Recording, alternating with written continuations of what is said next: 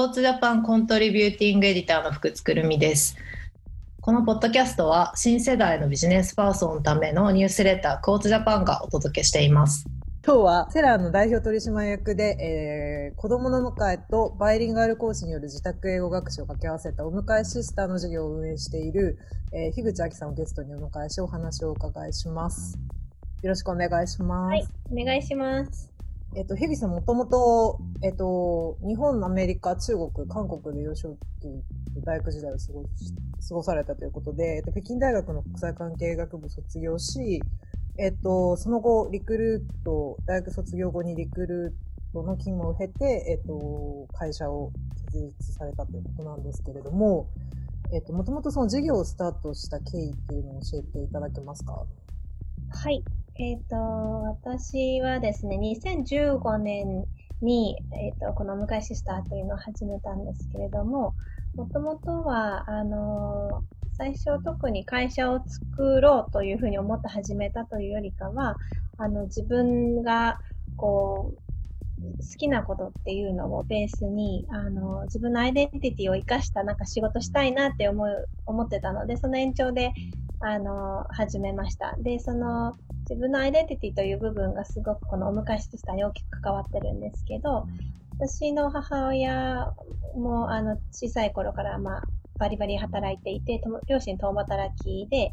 で、あの、すごくこう忙しかった時に、まあもう娘、私6歳下にあの妹がいるんですけど、まあ、妹が生まれた時に、まあ、2人お迎えも行って、あの、まあ、仕事間に合わせ、あの、早く切り上げて、あの、お迎え行くの大変だってなって、で、両親が家の近くの大学に、うちの娘迎えに行ってくれる人募集中っていう張り紙を貼りに行って、でそこからいろんな、あの、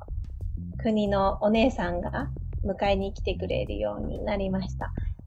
あの、それこそトルコ人とか、マレーシア人とか、カナダ人とか、韓国人とか、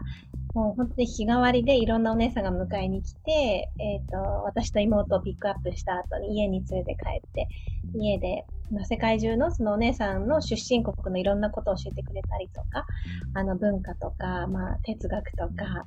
そういうのを話す、あの日々を過ごしました。で、それが本当に月曜日から金曜日まで、私が6歳の時に始まって、実は18歳になるまで12年間。えー、すごい長い期間。なんですね。はい。なので、私も妹も本当に放課後はお姉さんたちとも過ごした思い出で、あの、こう、いっぱいで、で、なんか、あの、大きくなってから、まあ、振り返ると、やっぱり、この、学校以外の時間を使って、まあ、家族でもない先生とか、こう、学校というコミュニティでもない、まあ、第三のコミュニティっていうのが、まあ、子供たちに、あの、できて、かつ、そこで、あの、日本ではなかなか触れることができない、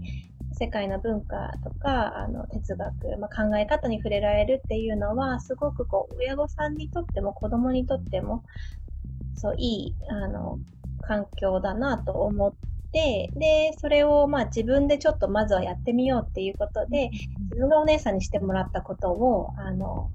子供たちにし始めた。まず最初は 4, 4人の子供、4家庭ですね。はい、に、あの、自分がお迎え行って、あの、いろんなことを教える。英語を教えたりとか、あの、っていうのを、あの、やり始めたのが2015年。うんでで、そこから、あの、徐々に、あの、いろんなことが重なり、まあ、会社にすることになり、で、今、あの、初めて5年が経ったところです。すごい、じゃもう5周年を迎えて、はい、まあちょっとコロナとかもあってなかなか状況も変わってきたと思うんですけれども、いや、え私ちょっとあの、お迎えシスターのウェブサイトを見ていて、はい。ですね、気になったことがあったんですよ。で、それが、あの、幼少期に海外経験のあるバイリンガル学生が日本全国で約1.1%しかいないっていう、うん、あの、記載があって、結構私驚いたんですね。うんというのは、私は大学が、その、まあ、割とその国際的なところだったので、考え経験が長かったっていう人がすごく周りに多くて、割とこう、そういう状況とかそういう環境が当たり前なような感じでこう、いたんですけれども、実際こう数字にしてみるとなかなか日本って、やっぱりいないんですね。そうなんですよね。あの、やっぱり慣らしてみると非常に少なくって、でも逆にやっぱりそういう人たちは一箇所に固まってるんですよね。うんうんうん、それこそ、あの、いらした大学とかは多分その一つで、なのでまあ逆に私たちは、あの、採用とかはそういった大学とかをめがけて結構かなりゴリゴリ採用しているような感じですね。でもまあおっしゃる通り、すごい、あの、やっぱり少ない、意外と少ないっていうのが現状、うん、いや、結構びっくりしました。私、もっと、あの、いるのかなって思ってたので、なかなか、こう数字にしてみると、あ、そうなんだって思いまして、はい、びっくりしました。うん、実際その、あの、この向井シスターに応募しておられる方っていうのはどういう人が多いんですか？えっ、と、それは先生の方先生の方です。はい。うん、まず先生の方とかっていうのはどういう人が応募されてきたりするんですか、そうですね。今は、えっ、ー、と、まあ私たちの先生で在籍しているのが大体7割が日本人の帰国子女で、3割がま留学生と外国人ですね。まあ、ベースとしては、ま、面接をすべて英語でやっているので、英語は、あの、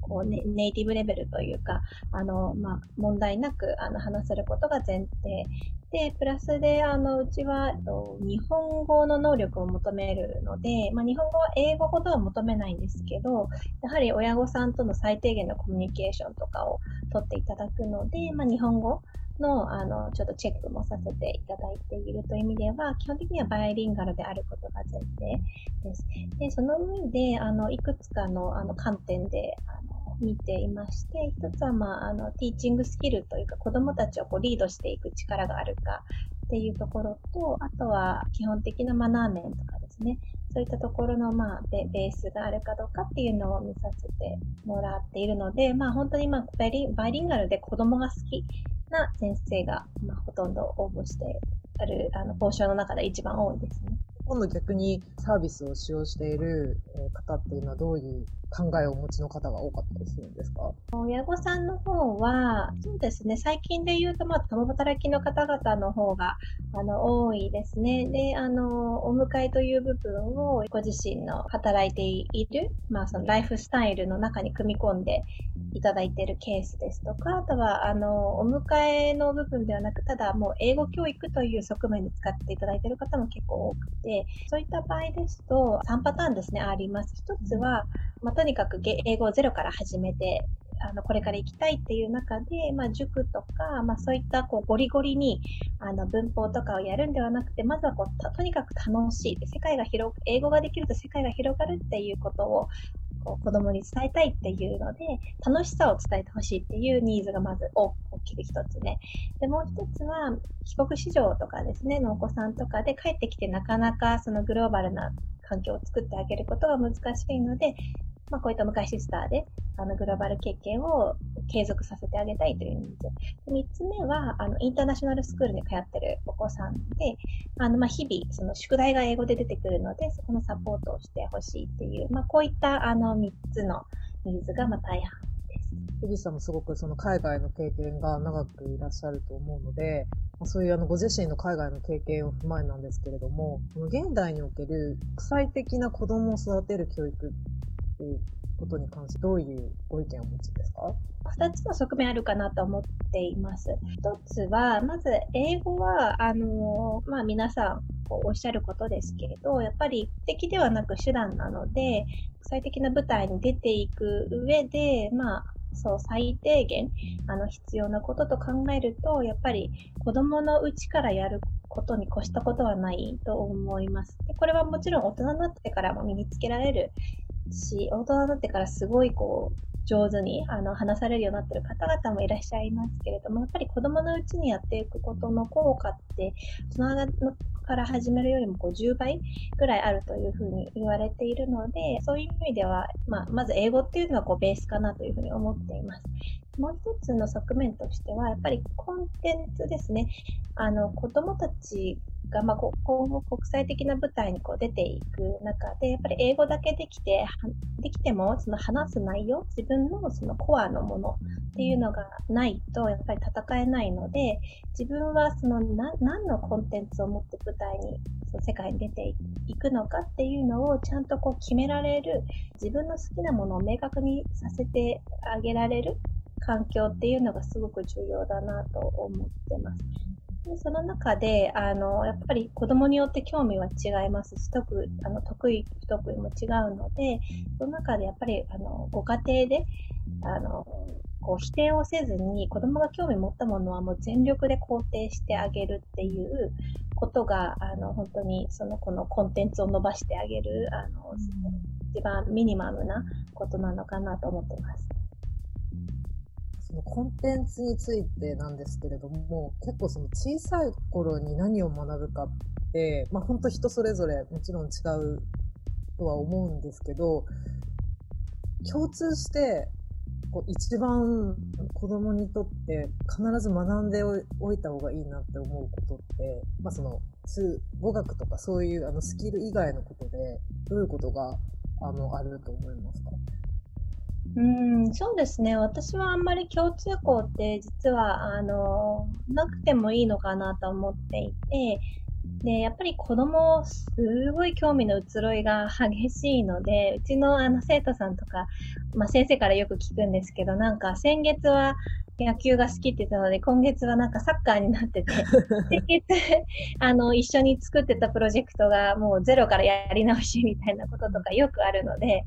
本当にそうなんですよね。なんか興味がこう、移ろいやすいことを考えると、まあその時その時ですごいもう全力肯定をしてあげる。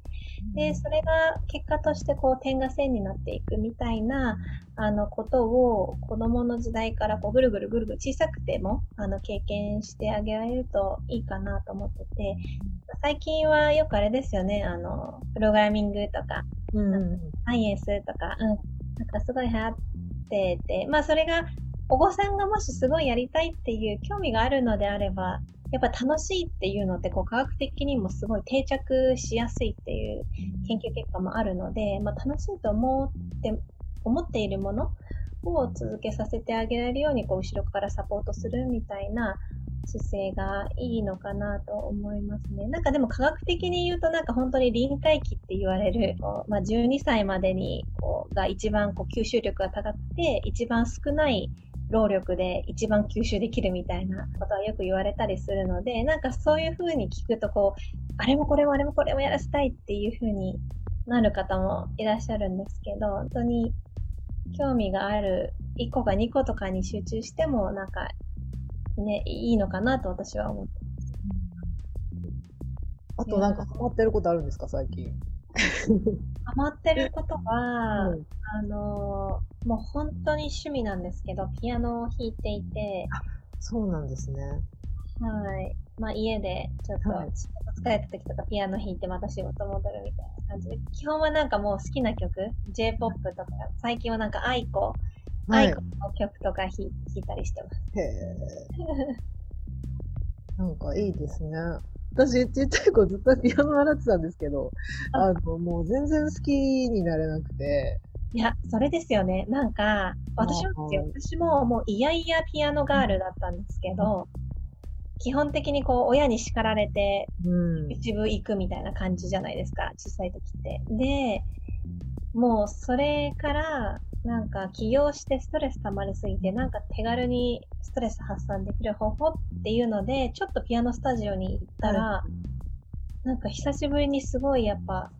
いいなって思って、うん、ピアノ自分の家に電子ピアノ買って、今弾いてるんですけど、小さい頃習ってた人は、まあ、ある程度したらすぐ思い出します。私も本当に小6とかまでです、習ってたの。いや、でも私、この間、それこそ、まだ実家にその、ピアノが置いてあって、はいはい、あの、まあ、楽譜とかも全部あって、で、私もちょっとあの、やっぱり不思議ですよね。だから大人になったら、その小さい頃嫌だったものが意外にこう楽しくなったりとか、興味が湧いたりして、で、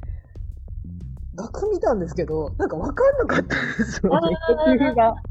学読めなくなってて、うん、あれみたいな、これなんだっけなと思って、それで閉じました、楽譜は。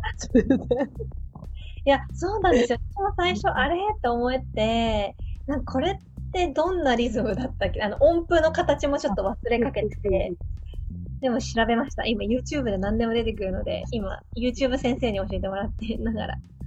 でもなんかね。いや、やっぱりその、私はなんか本当に小さい頃に習い事をいっぱいさせられたんですけど、結局なんか続いてるものとか何一つなくて、全然違うことをしてるので、やっぱりこういろんなことをやって、何かその中でも、あの、好きなものができればと思って多分うちの親も、うん、あの、やらせてくれてたと思うんですけど、本当に何一つ、うん 続かなくて、続かないっていうのがあって、あの、ね、なんか難しいですね、本当に、と思って。えー、え、うん、あの、兄弟は？あ、私、兄がいるんですけど、兄はもうでも7個違うんですよ。なので、えっと、しかも兄と私がやっぱやってた習い事が全然違くて、私はなんかもう全然普通に、あの、もういわゆる本当ピアノとか、そのお茶とか、うん、ちょっとおばあちゃんが先生をやってたので、その、あお習字とか、ああいうすごいクラシックな、やっぱりやらされてたんですけど、うん、一つ楽しいって思わなくて、で、唯一、それで小さい子からその英語語学学ぶことはすごい好きで、うん、で、兄が、えっ、ー、と、ドイツ語をもともとやってて、留学をしてたので、その、なんだろう、結構小さい頃から、で、7個やっぱ違うから、もう私が小さい頃に、その、もう大学生だったりしたし、うん、それで、あの、小さい頃になんかこう、教材っていうか、なんかもらって、うん、兄がちょっと教えてくれたりとか、語学がなんか一番、こう、しっくりきたんですよね。その学ぶっていう意味では。なんかすごい楽しかったんですよ、それが。で、コミュニケーション取るとかも楽しくて、だそれぐらい、うん、だからなんかこう、やっぱり小さい頃から本当に、その違う、違う言葉でこうコミュニケーションを取れるっていうのは、まあある意味ちょっとただこう何かのスキルを身につけるっていうのとはまた違う、こう、自分にとっては、こう、楽しみだったりしたので、なんか、もしね、なんか私も今、もしこの時代に子供で、もしこういうその迎えシスターみたいな、あのサービスがあった時に、多分すごい楽しいだろうなと思って、うん、子供だったらそういう、なんかこう、いろんなお姉さんたちとか、お兄さんたちが、なんかね、教えてくれるんだったら、私の時はなんかもう全然もうちょっと違う感じだったから、やっぱりね、塾行ったりとか、やっぱそういうのが多かったし、そうですよね。いいなと思いました。うん、ありがとうございます。まあ、こういうちょっとコロナの状況とかになっていて、なかなかその、すぐにまた海外に出るとか、外に出る状況っていうのが、まあ、今後、まあ、どうなるかっていうのがわからない状態だったりするとは思うんですけれども、まあ、そういった中で子供たちにその国際的な学びっていうのを教えるっていう時には、ちょっとどういうふうにこう伝えられるのかなっていうふうに、ちょっと私自身も思ったりするんですけれども、どう思いますか？お子さん、あ、お子さんいらっしゃいます。私はいないんですけども、やっぱりその、いとこの、えっ、ー、と、まあ、娘だったりとか、まだ、あの、うんうん、それこそ高校生とか、やっぱり、二十歳、10代とか、まだ、えっ、ー、と、二十歳になったばっかり、まあ、大学生だったりするんですけれども、うん、今後その、やっぱそういう子たちを見ていて、うんうん。いや、今後でもこういう状況の後って、どういうふうに、まあ、国際的にじゃあ何か活動したいっていうふうになっても、例えば私自身が、えっ、と、幼少期だったり、まあ、学生の時は、まあ、すぐにこう海外に行きたいって思って、まあ、行ける環境があったりとか、まあ、そういう状況っていうのは割とこう作られたものだったんですけれどもなかなかやっぱりそれが自発的にこの状況がもうどこまで続くかわからないですけど、うん、でもそのオンラインだったりいろんなもの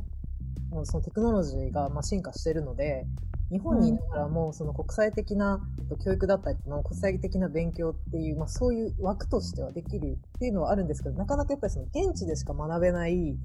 経験だったりとかそういうことっていうのが、どうしてもこう、できなくなる可能性があるじゃないですか。なんかそこのこう学びというか、まあ、子供たちにその結局そのバーチャルの中の国際的な思想っていうものがこう出来上がってしまうのかなっていうふうなちょっとこれは私の意見なんですけども、まあ、そういった中でどういうふうにその現実って言ったらあれですけどもう現場のそういう本当リアルなあの生活っていうものと、まあそうじゃないところでもこう進んだテクノロジーと一緒に進んできてる、えー、と国際的なものっていうものをどういうふうにこう関連づけてこう共存していくのかなっていうふうな、ちょっとそれが私はいろいろと思っていることがありまして、ちょっと樋口さんどういうふうにお考えかなという質問です。これは難しいですよね。やっぱり現地のインパクトは、オンラインではやっぱり作り出せない部分は大きいい、多くの部分が作り出せない部分ってあると思っているので、それはやっぱり限定はされてしまうかなと私も思ってますね。で、私たちの、あの、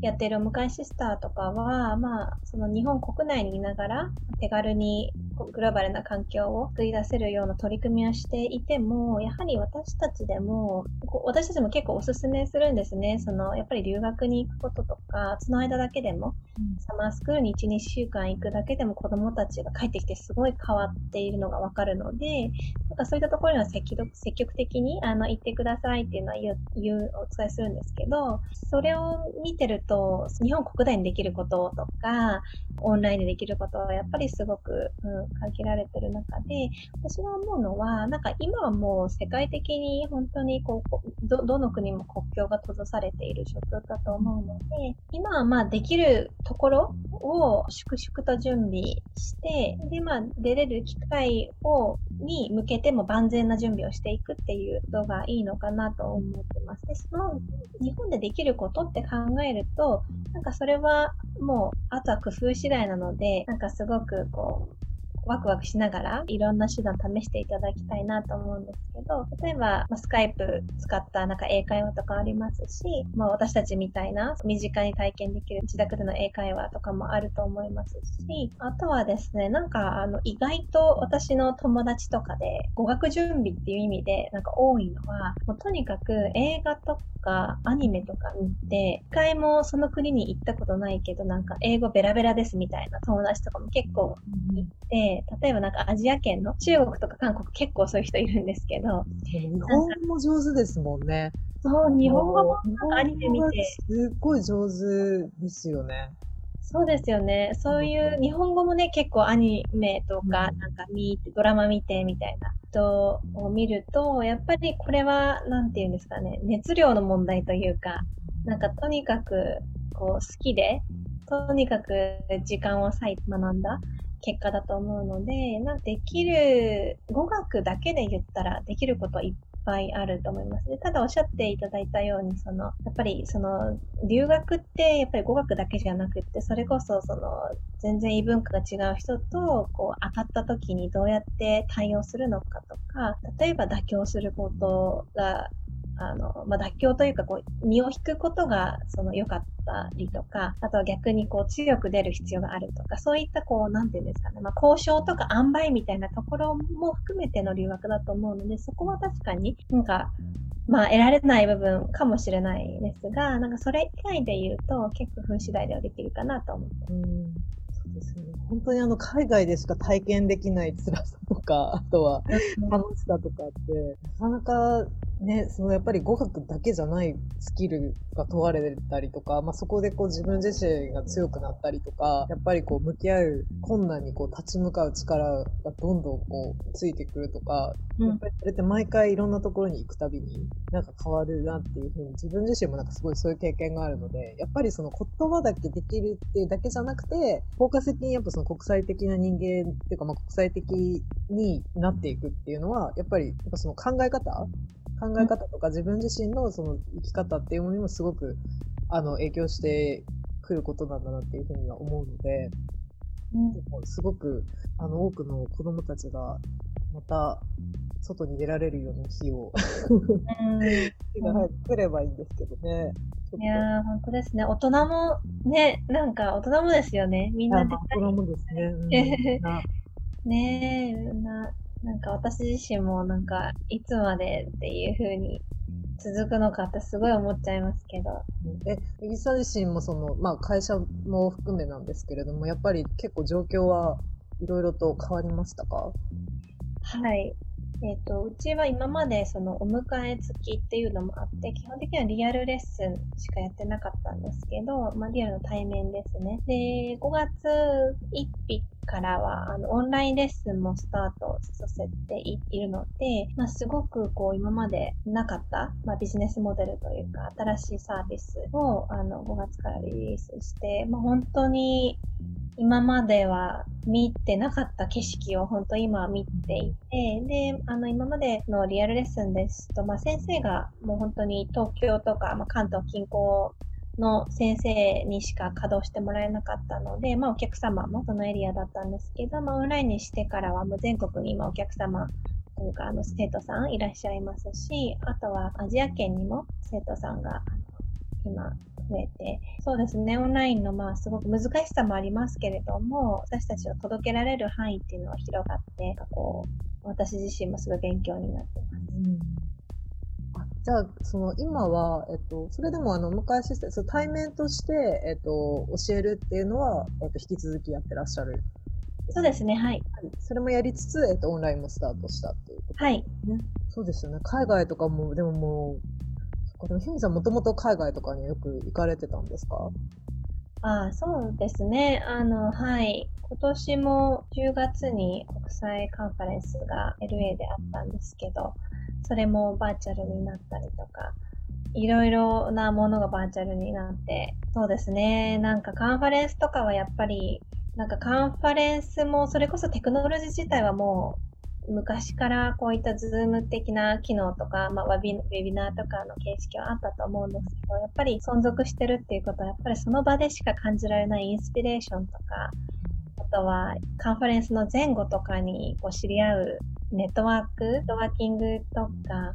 まあそういうところがこうついてこないのはね、やっぱバーチャルでは残念だなって思いますけどね。そうですね。なかなか残って最後までなんかこう話すとかっていうのが、やっぱりオンラインだとないですもんね。現、現場だからこう、なんだろう、ちょっと話が盛り上がって、そのままね、いろんな話したりとか、あの、仲良くなってとかってありますけど、そうですね。本当にこう、つながりがどんどんこうやってなくなっていくのかしらと思って、私も、うん、寂しく思う時もあるんですけど。ねなんか、もともとの知り合いだと、こう、気軽にズームできますけど、あ新しい友達は作りにくいですよね。いや、そうです。ななのでね、すごい、私も今、とってもね、緊張をやっぱりするんですよね。こういう、こういうのはなかなか、やっぱり一度、なんかお会いしてやっぱ話すと、初めてでももう少し打ち解けやすいというか、やっぱり見えてるものが違うのでっていうのはあるんですけど、なかなかやっぱりこう、オンラインとかだと、どうしてもこう、見えてるものが、本物なんですけど、本物じゃないような感じに 見えてしまって、うん、確かに。そうですね。じゃあちょっと最後になんですけれども、今後は、えっ、ー、と、何か予定していることなどはありますか？事業に関して言うと、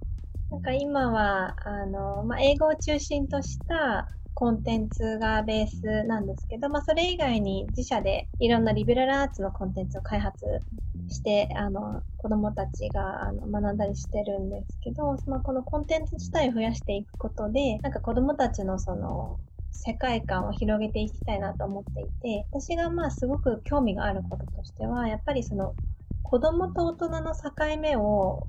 壊していくっていうことをしたくって、で、特に日本においては、やっぱり子供は学ぶものはこれ、大人のものはこれっていうふうにすごい分かれていて、で、結果として、やっぱりその大人が決めたその境界線によって子供の可能性はすごく狭められてると思ってます。なので、あの、まあ、私たちは例えば子供たちになんか人権問題とか環境問題とかトランプ政権の政策についてどう思うかとか、そういったことを問いかけながら一緒にその中身を学んでいったりしてるんですね。で、なんかこういったことを子供のうちからちゃんと社会問題に目を向けて考える習慣をつけていくっていうことは非常にやっぱり日本の国益にもつながると思いますの結果としてし国力にもつながっていくと思うのでそういったその今子供たちが触れられてないあの社会の真の姿、うん、っていうのをこう見せていくっていうのを今後はもっと力入れてやっていきたいなと思ってます。ちなみにその子供たちに、まあ、現代のそういう社会問題などを一緒にお話とかした場合ってどういう反応が来るんですか？そうですね。例えば、本当に子供たち、すごく、まあ私たちも一番最初にこのリベラルアーツコンテンツを始めた時は、こう手探り状態でどこまでこう踏み込むのかっていうのを探ってたんですけど、今本当に具体的に詳しくいろいろと話を、あの、こう深掘ってやってるんですけど、例えばこの前、の例で言うと、資本主義と社会主義についての違いっていう、あの授業では、子供たち自身が双方の社会システムを学んだ上で自分だったらどっちの社会システムの方がいいかっていうのを通った時に、まあ、一人の女の子がまあ資本主義の方がいいという。で、なぜかというと、自分のその個性とかをあの最大限発揮することで自分は喜びを感じるから、それをあのこう尊重してくれるのは資本主義だと思うからっていう回答が9歳の女の子から出てきたりとか、なんかそれを聞いて、もちろんその子が優秀っていうのもあるんですけど、なんかやっぱり子供だからわからないとかっていうふうに決めつけずに、そういったことをちゃんと解説することで、こういった概念っていう、あの、もちろん細かいことは難しくても、そのマクロの視点っていうのは持ってもらえるんだなっていうのをすごい感じました。もう子供なりの本当に意見をすごい言ってくれるので、私たちもインスピレーションもらってます。でも確かにその、